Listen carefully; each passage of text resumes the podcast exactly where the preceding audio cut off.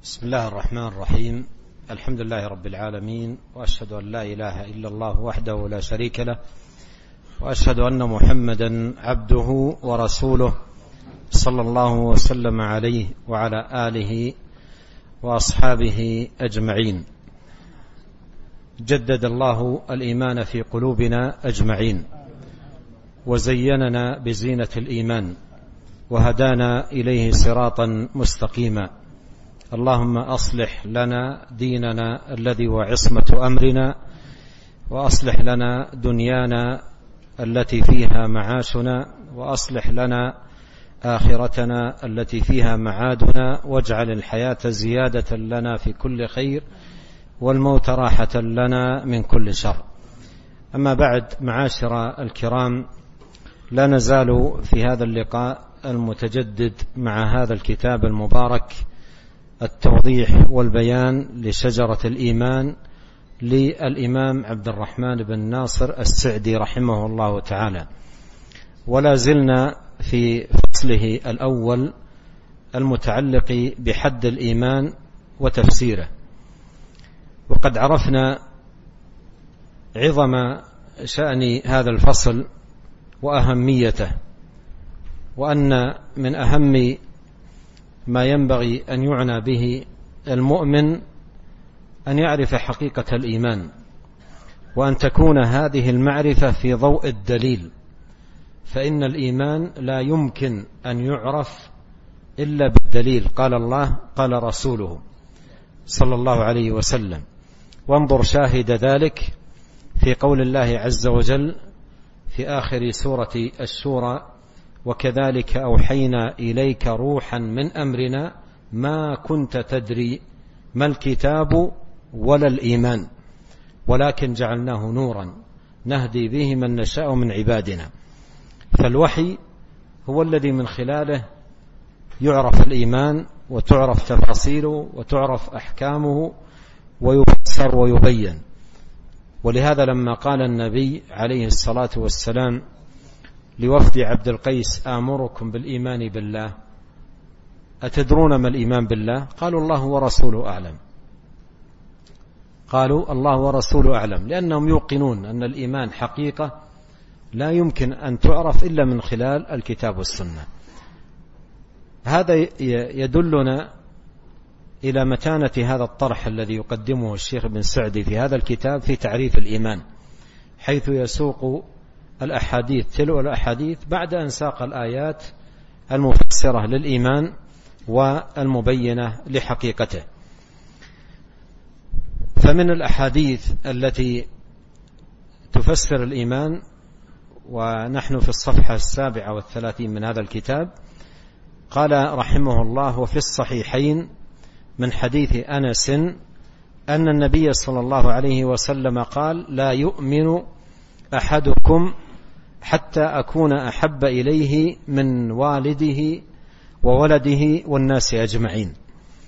العلماء رحمهم الله تعالى لهم في هذا الباب قاعدة مهمة وهي أن الإيمان لا ينفى إلا في ترك واجب من واجبات الإيمان إلا في ترك واجب من واجبات الإيمان أو فعل محرم من المحرمات. فقول النبي عليه الصلاة والسلام لا يؤمن أحدكم حتى أكون أحب إليه من والده وولده والناس أجمعين.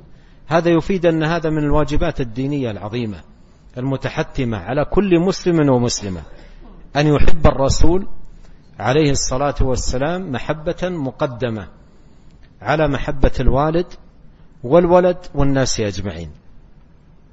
وليس المراد بهذه المحبة مجرد الدعوة لأن من اليسير على كل إنسان ومن السهل على كل لسان أن يقول إني أحب الرسول عليه الصلاة والسلام محبة مقدمة على محبتي لنفسي ووالدي وولدي والناس أجمعين. والدعاوى لا عبرة, لا عبرة بها إذا لم تقم عليها شواهد وبينات تدل على صحتها.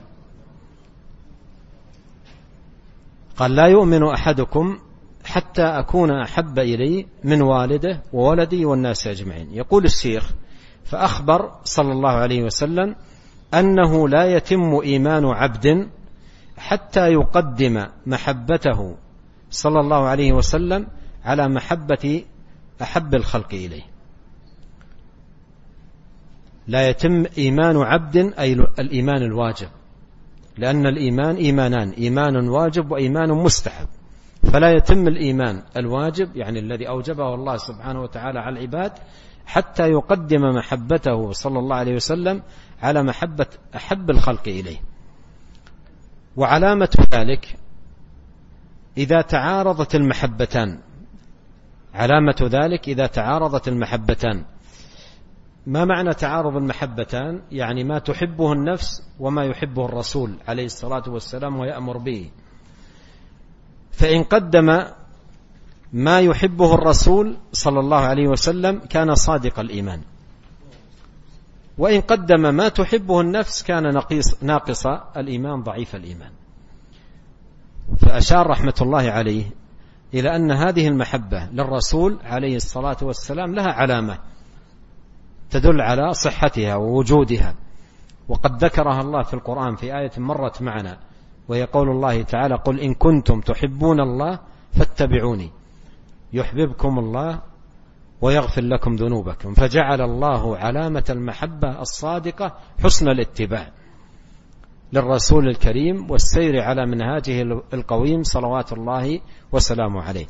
قال وإلا فهو ناقص الإيمان كما قال الله تعالى فلا وربك لا يؤمنون حتى يحكموك فيما شجر بينهم ثم لا يجدوا في أنفسهم حرجا مما قضيت ويسلم تسليما فأقسم تعالى أنهم لا يؤمنون أي الإيمان الواجب حتى يحكموا رسوله صلى الله عليه وسلم ولا يبقى في قلوبهم حرج وضيق من حكمه وينقاد له انقيادا وينشرح لحكمه وهذا شامل في تحكيمه في أصول الدين وفي فروعه وفي الأحكام الكلية والأحكام الجزئية. اذا هذا الحديث من الأحاديث المفسرة للإيمان، لا يؤمن أحدكم حتى يحب حتى أكون أحب إليه من والدي وولدي والناس أجمعين.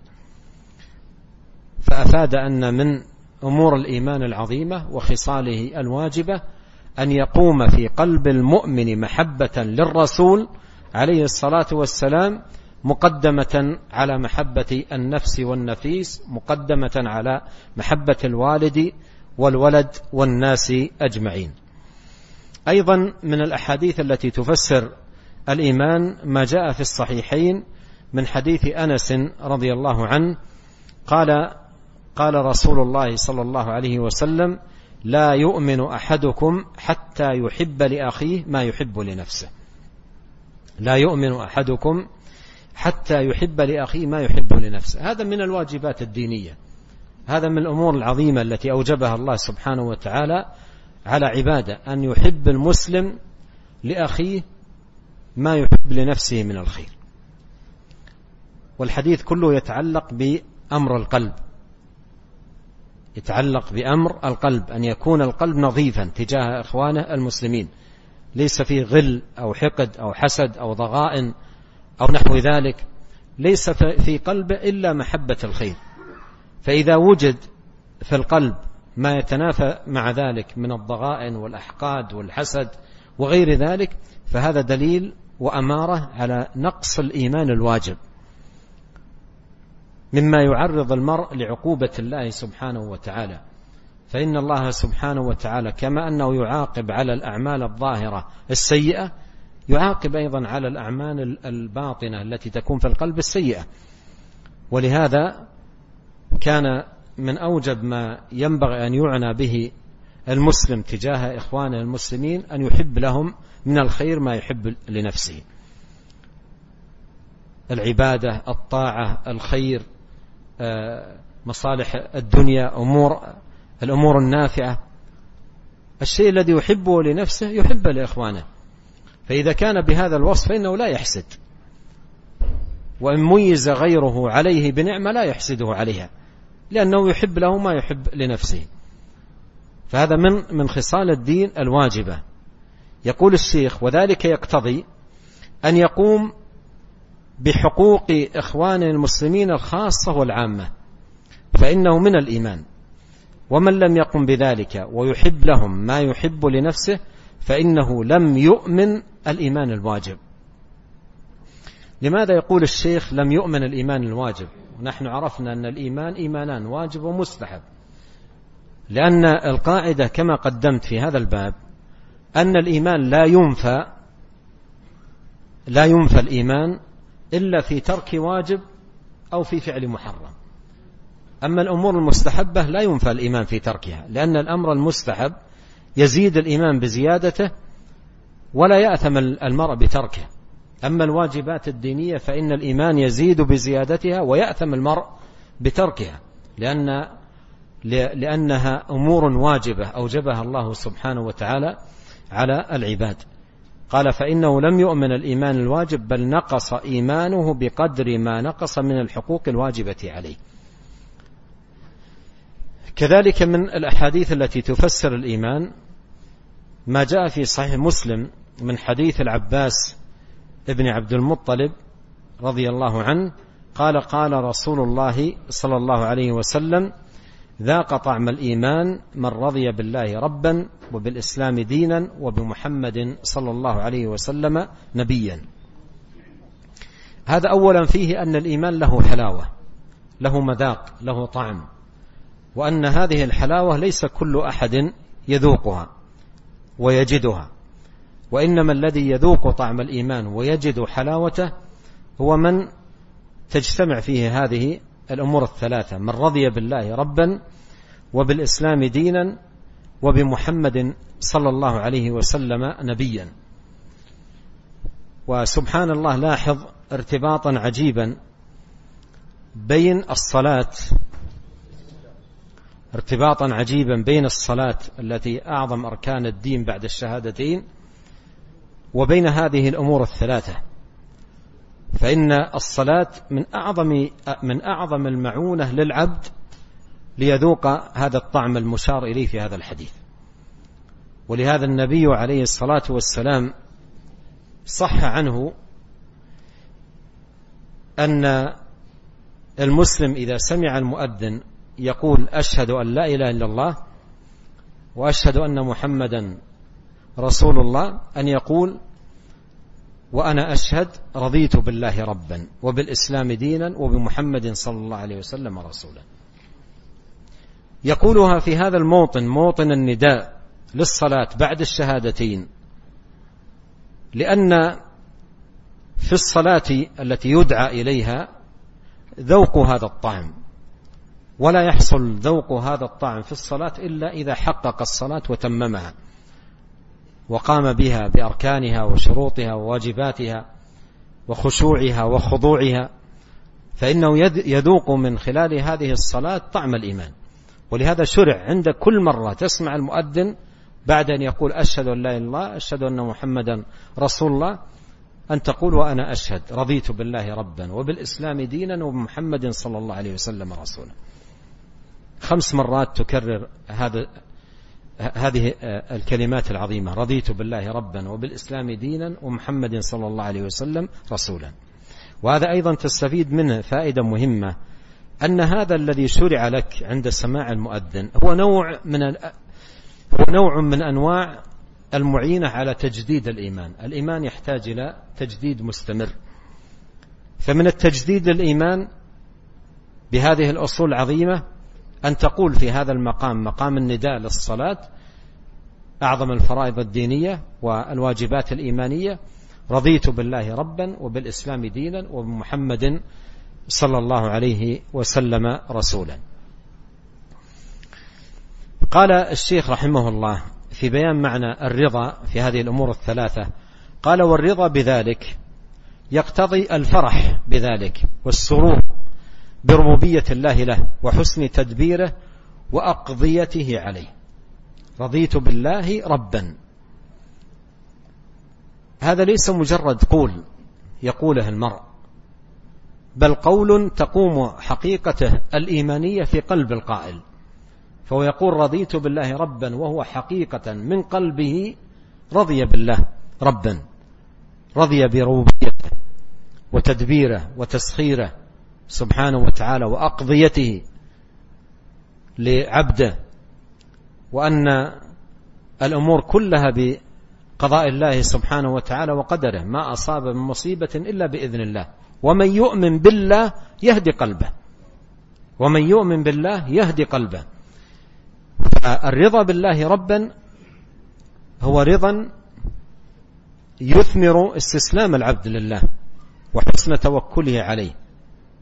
وحسن إقباله عليه وتمام التجاءه إلى الله سبحانه وتعالى وذله بين يدي ربه سبحانه وتعالى. قال ويرضى بالإسلام دينا ويفرح به ويحمد الله على هذه النعمة التي أكبر المنن حيث رضي الله لك الإسلام ووفقك له واصطفاك له واصطفاه واصطفاه واصطفاك له واصطفاه لك.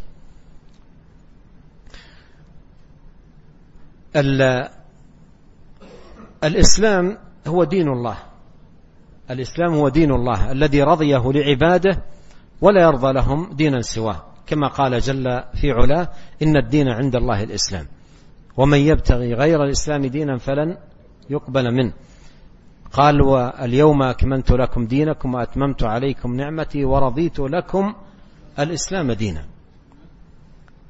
فهذا الدين الذي رضيه الله لك لا يذوق العبد حلاوة الإيمان حتى يحقق حقيقة الرضا بهذا الدين. بانشراح الصدر وحسن التقبل والقبول لأحكام هذا الدين وعدم الاعتراض والانتقاد. أين حقيقة الرضا بالإسلام دينا؟ عند بعض الناس حيث يذكر له حكم من أحكام الله بدليله من كتاب الله وسنة رسوله صلى الله عليه وسلم ويشير بيده. لماذا؟ معترضا منتقدا أحكام الله أو أحكام رسوله عليه الصلاة والسلام. أين الرضا بالله ربا؟ أين الرضا بالإسلام دينا؟ إذا كان يتلقى أحكام الدين بالاعتراض والانتقاد وعدم التقبل. حتى إن أحاديث الرسول عليه الصلاة والسلام في بعض المجالس تجعل كأحاديث بعض الناس أو أحد الناس. يعترض على الحديث ولا يبالي. ينتقد حديث رسول الله صلى الله عليه وسلم ولا يبالي. يذكر له الحديث ولا يبالي. يقول كيف؟ معترضا ومنتقدا على كلام الرسول. عليه الصلاة والسلام. فأين حقيقة الرضا بالإسلام دينا؟ ولهذا آه، طعم الإيمان لا يمكن أن يذاق إلا إذا كان فعلا المرء من قلبه رضي بالإسلام دينا. رضي بهذا الدين الذي رضيه الله سبحانه وتعالى لعباده ولا يرضى لهم دينا سواه. قال ويرضى بمحمد صلى الله عليه وسلم نبيا إذ هو أكمل الخلق وأعلاهم في كل صفة كمال. وأمته وأتباعه أكمل الأمم وأعلاهم وأرفعهم درجة في الدنيا والآخرة.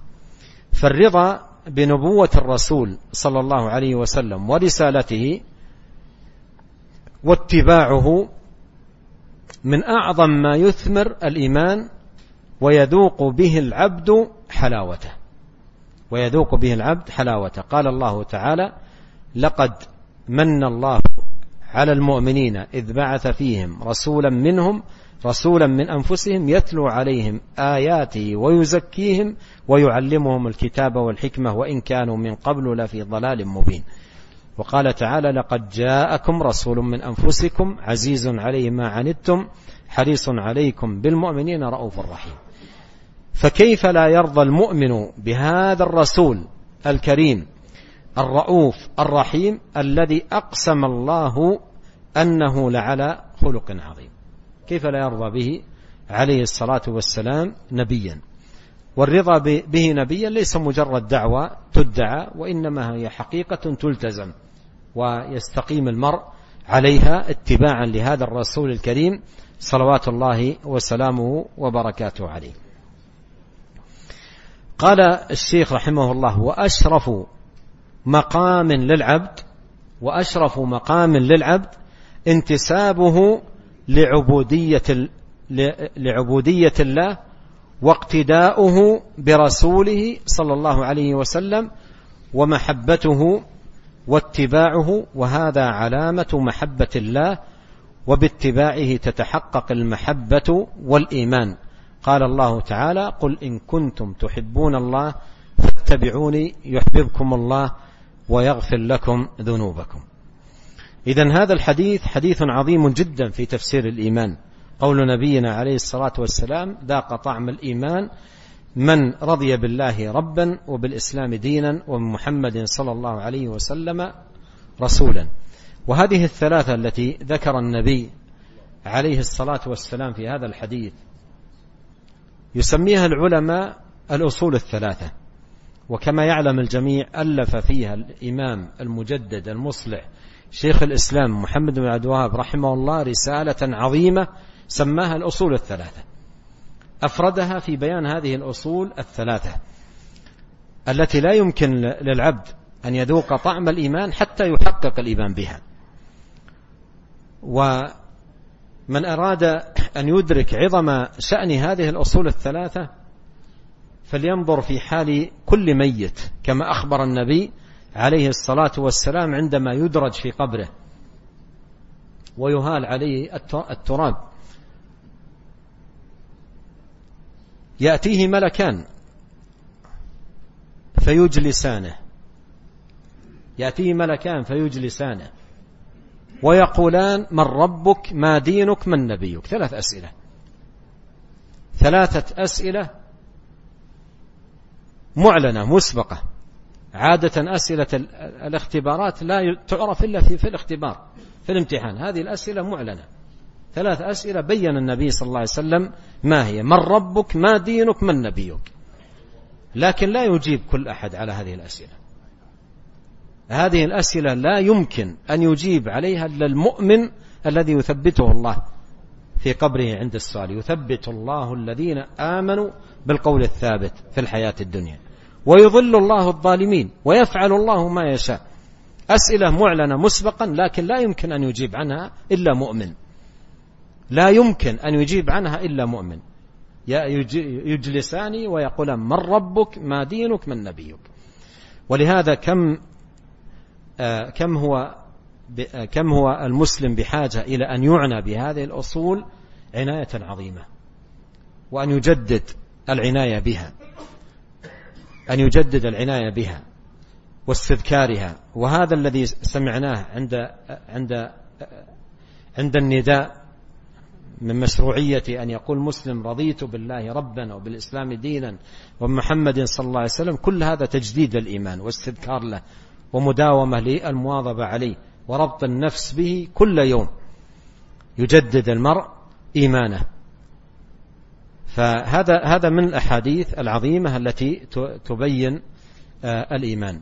أيضا من الأحاديث التي تبين الإيمان ما جاء في صحيح مسلم من حديث سفيان بن عبد الله الثقفي. قال قلت يا رسول الله قل لي في الإسلام قولا لا أسأل عنه أحدا بعدك. قال قل آمنت بالله ثم استقم. السائل سفيان رضي الله عنه أراد وصية جامعة بحيث لا يحتاج بعدها أن يسأل أحدا. أراد وصية جامعة فقال له النبي عليه الصلاة والسلام قل آمنت بالله ثم استقم. هذه الوصية جمعت الدين كله جمعت الدين كله قل آمنت بالله ثم استقم. والعلماء رحمهم الله تعالى يقولون الإيمان أو القول إذا أطلق فإنه يشمل قول القلب وقول اللسان. فمعنى قل آمنت بالله أي قل ذلك بقلبك عقيدة وقله بلسانك نطقا وتلفظا. آمنت بالله أي معتقدا ذلك بقلبي ناطقا به بلساني. مثلها قولوا آمنا بالله في في القرآن الكريم. قولوا آمنا بالله. إن الذين قالوا ربنا الله ثم استقاموا. الآية أو الحديث نظير هذه الآية. إن الذين قالوا ربنا الله ثم استقاموا. قل آمنت بالله ثم استقم. وهذا فيه هذا الحديث فيه أن الإيمان عقيدة وشريعة. العقيدة الإيمان والشريعة العمل الاستقامة على طاعة الله سبحانه وتعالى. يقول الشيخ رحمه الله فبين صلى الله عليه وسلم بهذه الوصية الجامعة أن العبد إذا اعترف بالإيمان ظاهرا وباطنا اعترف بالإيمان ظاهرا وباطنا أخذها من قوله قولوا آمنا بالله. في اعتراف بالإيمان ظاهرا وباطنا. لماذا؟ لأن القول إذا أطلق يشمل قول القلب عقيدة واللسان نطقا.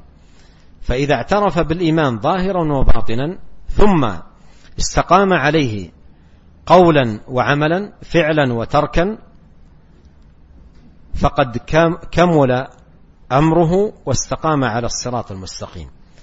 ورجي له أن يدخل مع من قال الله عنهم إن الذين قالوا ربنا الله ثم استقاموا تتنزل عليهم الملائكة ألا تخافوا ولا تحزنوا وأبشروا بالجنة التي كنتم توعدون. نحن أولياؤكم في الحياة الدنيا وفي الآخرة ولكم فيها ما تشتهي أنفسكم ولكم فيها ما تدعون نزلا من غفور رحيم. رجي أن يكون من هؤلاء. إن الذين قالوا ربنا الله ثم استقاموا تتنزل عليهم الملائكة. متى؟ متى يكون هذا التنزل؟ تتنزل عليهم الملائكة. قال العلماء عند قبض الروح وفي القبر وكل ذلك تأتي متنزلة بالبشارة لهذا العبد.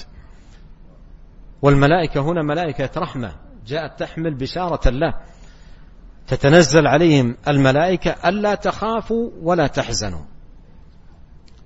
ألا تخافوا ولا تحزنوا. نفي للخوف ونفي أيضا للحزن. والخوف والحزن كل منهما ألم ألم يصيب القلب.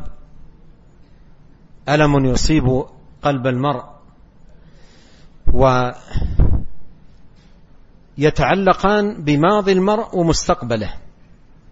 يتعلقان بماضي المرء ومستقبله. لا تخاف أي مما أنت قادم عليه.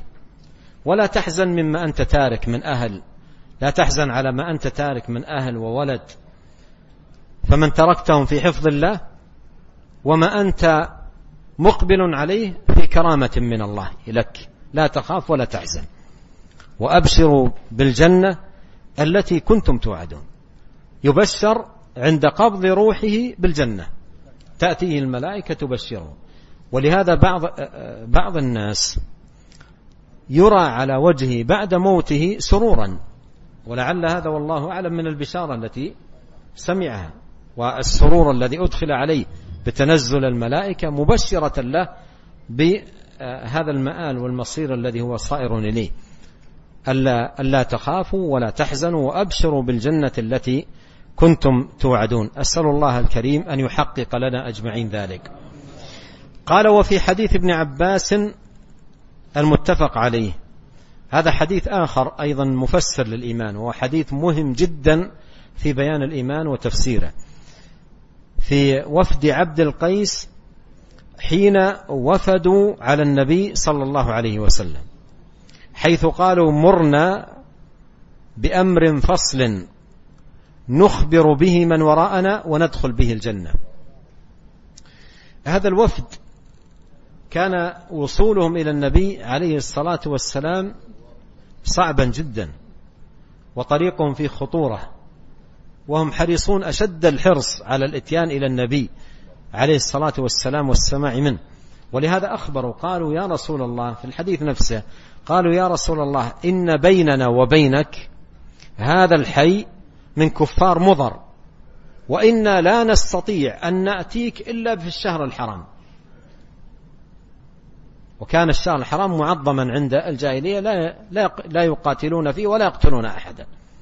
فكانوا ما يستطيعون يأتون للنبي عليه الصلاة والسلام إلا في الشهر الحرام وكان بينهم وبين النبي عليه الصلاة والسلام آه، حي من كفار مضر يخشونهم ويخافون منهم ومن عدوانهم فيأتون في الشهر الحرام. أو أتوا إلى النبي عليه الصلاة والسلام في الشهر الحرام وطلبوا هذا الطلب العجيب. قالوا مرنا بقول فصل. نخبر به من وراءنا وندخل به الجنة. مرنا بقول فصل. نخبر به من وراءنا وندخل به الجنة. هذا أخذ من العلماء فائدة عظيمة جدا. وهي أن الطلب والسؤال لابد أن تكون النية فيه صالحة. ما كل سؤال يسأل أو يوجه إلى عالم تكون نية السائل صالحة. فلا تكون النية صالحة إلا إذا قصد السائل بهذا السؤال أن يرفع عن نفسه الجهل وأن يرفع أيضا الجهل عن غيره. ولهذا الإمام أحمد قال رحمة الله عليه قال العلم لا يعدله شيء إذا صلحت النية. قيل وما صلاحها؟ قال أن تنوي به رفع الجهل عن نفسك وعن غيرك. انظر هذه النية الصالحة في في سؤال القوم. مرنا بقول فصل لماذا؟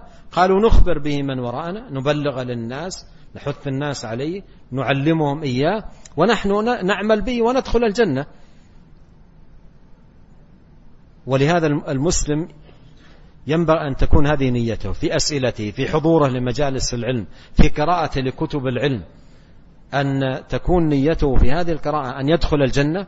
من سلك طريقا يلتمس فيه علما سهل الله له به طريقا إلى الجنة وأن آه، يبلغ هذا الخير للآخرين والدال على الخير كفاعله قالوا مرنا بأمر فصل نخبر به من وراءنا وندخل به الجنة وسألوه عن الأشربة فأمرهم بأربع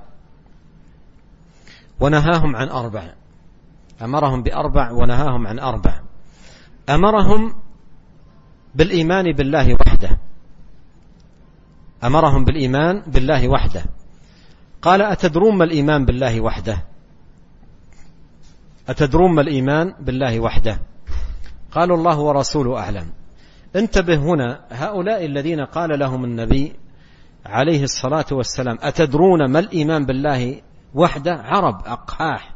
يعرفون اللسان العربي ويعرفون ماذا تعني كلمة الإيمان في اللغة وما هو مدلولها. وكل واحد منهم يستطيع أن يعبر في ضوء ما دلت عليه اللغة عن معنى الإيمان. أتدرون ما الإيمان بالله وحده؟ لكن ماذا قالوا؟ الله ورسوله أعلم. قولهم الله ورسوله أعلم. هذا فيه فائدة ثمينة جدا. أن الإيمان فائدة ثمينة جدا. أن الإيمان حقيقة شرعية لا يمكن أن تعرف إلا من قال الله قال الرسول. ولهذا قالوا الله ورسوله أعلم. الآن تجد في كتب في العقائد يفسرون الإيمان تفسيرا لغويا بحتا لا يعرجون فيه على نصوص الشرع التي تفسر الإيمان. ولهذا تأتي تفسيراتهم للإيمان قاصرة ناقصة ليست مبينة لحقيقة الإيمان الذي أمر الله به وشرعه لعباده. لأنهم اقتصروا على تعريف الإيمان من خلال المدلول اللغوي. وهذا المنهج لو يطبق في أمور الدين لا يقام الدين أبدا. أرأيتم لو أن شخصا أراد أن يفسر الصلاة الشرعية ففسرها بالمدلول اللغوي. أيصيب الحقيقة الشرعية؟ لو أراد أن يفسر الحج الشرعي بالمدلول اللغوي للفظة الحج. الصيام إلى غير ذلك من الطاعات لا يمكن. هذه الحقائق لا يمكن أن تعرف إلا من خلال الشرع. ولهذا لما قال آمركم بالإيمان بالله وحده قال الله ورسوله أعلم. قالوا الله ورسوله أعلم. ما قالوا الإيمان بالله وحده والتصديق أو هو كذا؟ من الأمور التي هي معروفة وتعرف من خلال اللغة مثلا. قالوا الله ورسوله أعلم.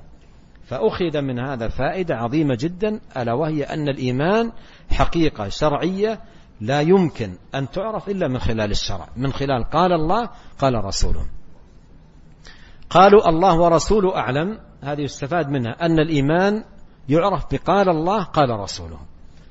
وهذا أيضا يظهر لك الفرقان بين كتب العقائد لأهل السنة وكتب العقائد لأهل البدع. كتب العقائد لأهل السنة يقولون نعتقد كذا لقول الله تعالى كذا. ونعتقد كذا لقول رسول الله صلى الله عليه وسلم كذا. لأن العقيدة قائمة على قال الله قال رسوله. الدين قائم على قال الله قال رسوله صلى الله عليه وسلم. أما كتب أهل البدع فتجد الاستدلال بالعقل بالمنطق بالفلسفة بالآراء بالقصص بالحكايات. بالرؤى والمنامات إلى غير ذلك. لكن ميز الله أهل السنة وشرفهم بأن حجتهم في الدين. قال الله قال رسوله صلى الله عليه وسلم.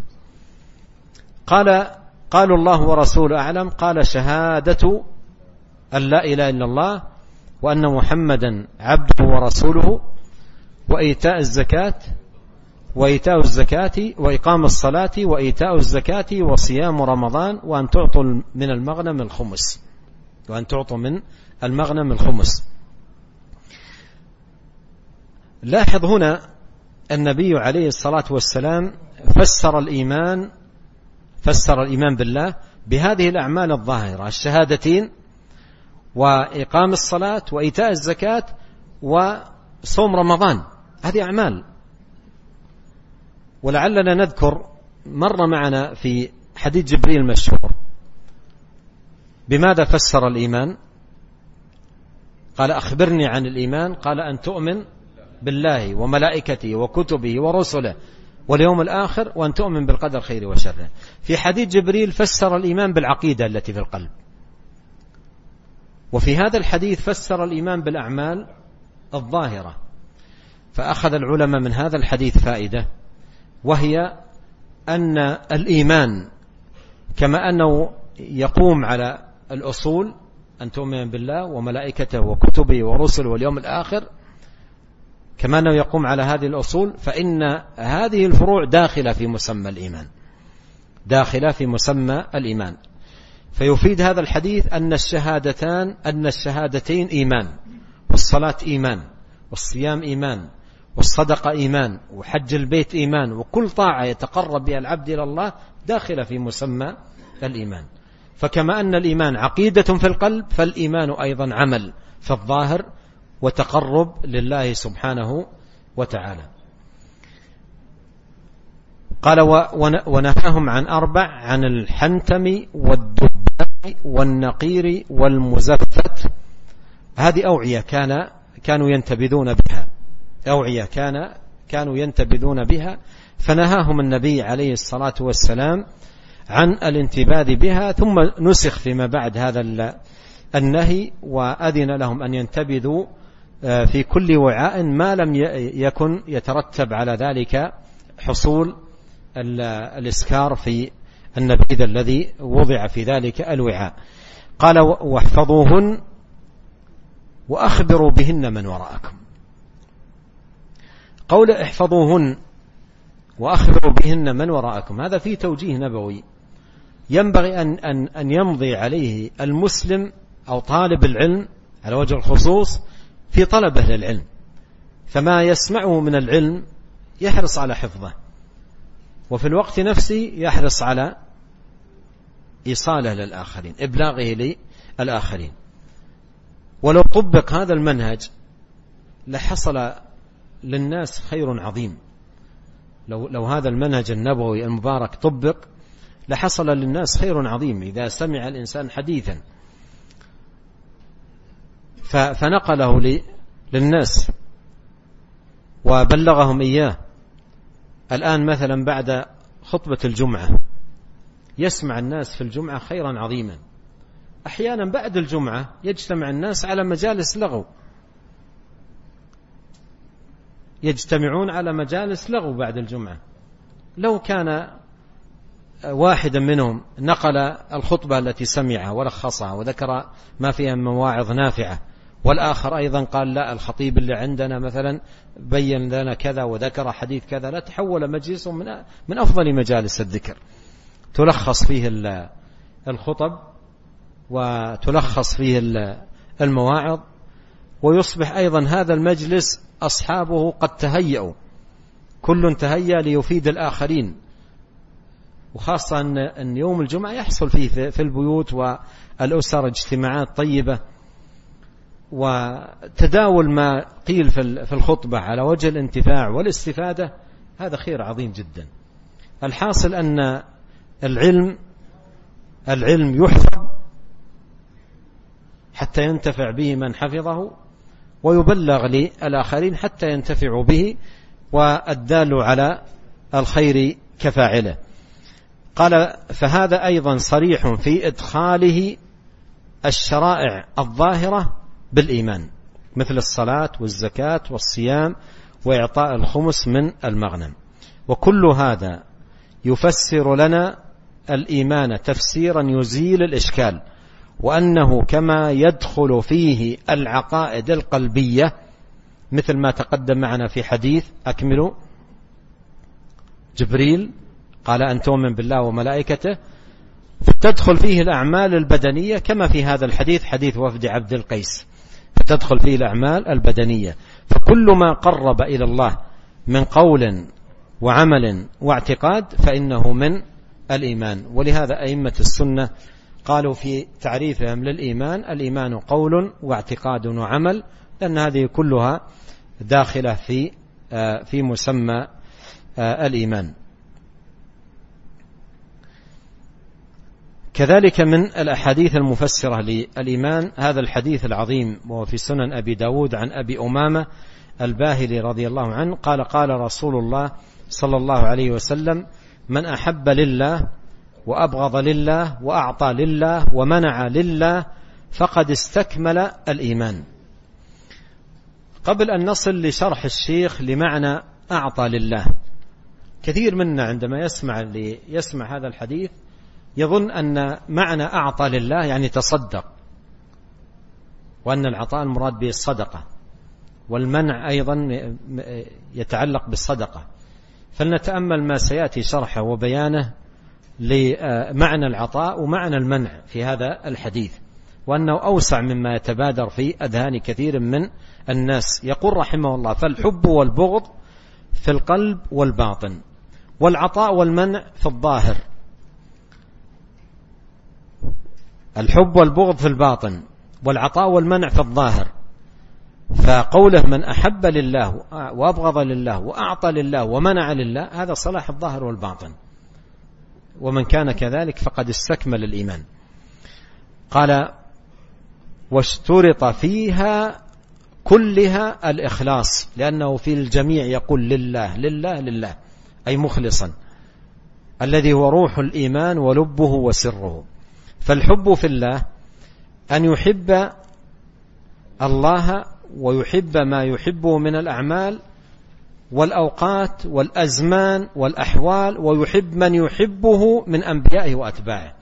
وهذا جمعه النبي عليه الصلاة والسلام في دعوة صحيحة ماثورة عنه عليه الصلاة والسلام. اللهم إني أسألك حبك وحب من يحبك والعمل الذي يقربني إلى حبك. قال والبغض في الله أن يبغض كل ما أبغضه الله من كفر وفسوق وعصيان ويبغض من يتصف بها أو يدعو إليها. فهذا كله من الإيمان. والعطاء يقول يشمل عطاء العبد من نفسه كل ما أمر به. مثل قوله فأما من أعطى واتقى وصدق بالحسنى فسنيسره لليسرى.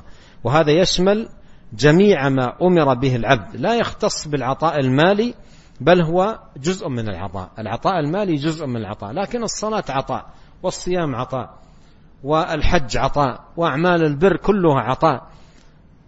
فيكون عطاؤه كله لله أي خالصا لا يبتغي بشيء منه إلا وجه الله سبحانه وتعالى وكذلك مقابله المنع.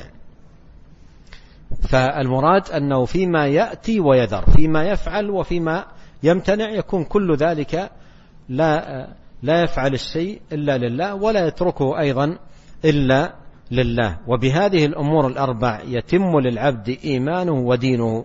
ولهذا قال النبي صلى الله عليه وسلم فقد استكمل الإيمان. ثم استمر رحمه الله تعالى في سوق الأحاديث. ما بقي في, في, في, في الفصل إلا قليل لعلنا نستكمله. يقول وكذلك ما رواه الترمذي والنسائي من حديث أبي هريرة مرفوعا المؤمن من أمنه الناس على دمائهم وأموالهم. المؤمن من أمنه الناس على دمائهم وأموالهم. يدل على أن الإيمان الصحيح يحمل صاحبه على رعاية الأمانة وينهاه عن الخيانة حتى يطمئن إليه الناس ويأمنوه على أنفس الأشياء عندهم وهي الدماء والأموال. فهذا أيضا من الإيمان. يعني هذا من الإيمان والحديث يعد من الأحاديث المفسرة للإيمان. المؤمن يعني المحقق للإيمان القائم بحقيقة الإيمان من أمنه الناس على دمائهم وأموالهم. أمنه الناس هذه درجة عالية. لأن لاحظ في في حديث واحد قال النبي صلى الله عليه وسلم المؤمن من أمنه الناس على دمائهم وأموالهم والمسلم من سلم المسلمون من لسانه ويده. أمن الناس درجة أعلى من درجة السلامة. من سلم المسلمون من لسانه ويده. قد تكون السلامة من لسان المرء ويده ليست متعلقة بقوة إيمان في هذا الشخص الذي سلم المسلمون من لسانه ويده. قد تكون هيبة أو خوف أو أشياء من هذا القبيل. لكن المؤمن من يأمنه الناس على أموالهم ودمائهم لأنه يقوم في قلبه إيمان صادق يردع. وهذا يستفاد منه فائدة عظيمة من هذا الحديث أن الإيمان إذا حققه المسلم يمنعه من الاعتداء على أموال الناس ويمنعه من الاعتداء على أعراضهم التجرع عليهم. لأن تجرؤ الإنسان على دماء الناس أو على أعراضهم هذا من نقص الدين ورقة الإيمان وضعفه. قال رحمه الله بعد إرادة لهذه النصوص قال وهذه النصوص كلها تبين معنى الإيمان وحقيقته وأنه كما قال الحسن وغيره الحسن أي البصري من أئمة التابعين ليس الإيمان بالتمني ولا ليس الإيمان بالتمني والتحلي ولكن ما وقر في القلوب وصدقته الأعمال. فالأعمال الظاهرة والباطنة تصدق الإيمان وبها يتحقق كما قال الله تعالى ومن يؤمن بالله يهدي قلبه فالعبد إذا أصابته المصيبة فآمن أنها من عند الله وأن الله حكيم رحيم في تقديرها وأنه أعلم بمصالح عبده هدى الله قلبه هداية خاصة للرضا والصبر والتسليم والطمأنينة كما قال الله تعالى إن الذين آمنوا وعملوا الصالحات يهديهم ربهم بإيمانهم. يهديهم إلى ماذا؟ قال يهديهم. ولم يذكر إلى ماذا. يقول الشيخ فحذف المتعلق فحذف المتعلق ليشمل هدايتهم لكل خير. قال يهديهم بإيمانهم لكن لم يذكر يهديهم إلى ماذا. ليشمل حذف المتعلق يفيد العموم هذه قاعدة. حذف المتعلق يفيد العموم. فهنا حذف المتعلق ليشمل هدايتهم لكل خير. وهدايتهم لترك كل شر وذلك بسبب إيمانهم. فالأعمال من الإيمان من جهة ومن ثمرات الإيمان ولوازمه من جهة أخرى والله الموفق. قال رحمه الله وقال تعالى وما كان الله ليضيع إيمانكم إن الله بالناس لرؤوف رحيم. كثير من المفسرين فسروا الإيمان هنا بالصلاة إلى القبلة التي كانوا عليها بيت المقدس قبل النسخ. حيث مات أناس من المسلمين قبل أن تنقل القبلة إلى الكعبة فحصل عند بعضهم اشتباه في شأنهم. فأنزل الله هذه الآية وذلك أن صلاتهم إلى بيت المقدس في ذلك الوقت التزام منهم لطاعة الله ورسوله وذلك هو الإيمان. ولهذا قال الله ليس البر أن تولوا وجوهكم قبل المشرق والمغرب ولكن البر من آمن بالله. وهذه الآية فيها بشارة كبرى وما كان الله ليضيع إيمانكم. يقول هذه الآية فيها بشارة كبرى وأن الله لا يضيع إيمان المؤمن قل ذلك الإيمان أو كثر. إذا كان عند الإنسان إيمان ولو مثقال ذرة لا يضيع عند الله. لو مثقال ذرة لا يضيع هذا الإيمان عند الله. وما كان الله ليضيع إيمانكم. ولو كان هذا الإيمان قدره مثقال ذرة لا يضيع عند الله. وانظر الشاهد الذي يذكر الشيخ يقول كما ورد في الصحيح أن الله يخرج من النار من في قلبه أدنى مثقال حبة حبة خردل من إيمان. ما يضيع الله الإيمان. لو مثقال ذرة لا يضيعها الله سبحانه وتعالى على المؤمن وبشارة لكل من عمل عملا. قصده طاعة الله ورسوله وهو متأول أو مخطئ أو نسخ ذلك العمل فإنه إنما عمل ذلك العمل إيمانا بالله وقصدا لطاعته ولكنه تأول تأويلا أخطأ فيه أو أخطأ بلا تأويل فخطأه معفو عنه وأجر, وأجر القصد والتوجه إلى الله وإلى طاعته لا يضيعه الله. ولهذا قال الله تعالى ربنا عن المؤمنين ربنا لا تؤاخذنا إن نسينا أو أخطأنا. قال الله على لسان نبيه قد فعلت. وفي الحديث الصحيح إذا اجتهد الحاكم فحكم فأصاب فله أجران وإذا اجتهد فأخطأ فله أجر واحد وخطأه مغفور له. ولا يدخل تحت ما ذكر الشيخ رحمه الله التقرب إلى الله بالبدع لأن النبي صلى الله عليه وسلم فصل في هذا حيث قال من عمل عملا ليس عليه أمرنا فهو رد. فالبدعة مردودة وإن كانت نية صاحبها طيبة فلا تفيد آه، تفيد آه، صحة النية أو سلامة النية لقبول العمل إذا كان العمل من الأمور المحدثة المبتدعة في دين الله لأن من شرط قبول العمل أن يكون لله خالصا وأن يكون للسنة موافقا. قال وكذلك ما نوى من نوى عملا صالحا وحرص على فعله ومنعه مانع من مرض أو سفر أو عجز أو غيرها كتب له ما نوى من ذلك العمل. كما ثبت ذلك في صحيح مسلم من حديث أبي موسى مرفوعا من مرض أو سافر كتب له ما كان يعمل صحيحا مقيما. ويدخل في ذلك من أقعده الكبر عن عمله المعتاد أختم بإشارة إلى لفتة أحسب أنها مهمة. أحيانا بعض كبار السن من العباد الذين اعتادوا على صيام النفل واعتادوا على قيام الليل واعتادوا على قدر عظيم من القرآن يقرؤونه تجد في آخر حياته يصاب بمرض يقعده. أحيانا بعضهم يدخل في غيبوبة تستمر الشهور الكثيرة. الشهور الكثيرة. ثم بعدها يموت. يفارق هذه الحياة الدنيا. ومن يعوده من قرابة من الشباب يشفق عليه.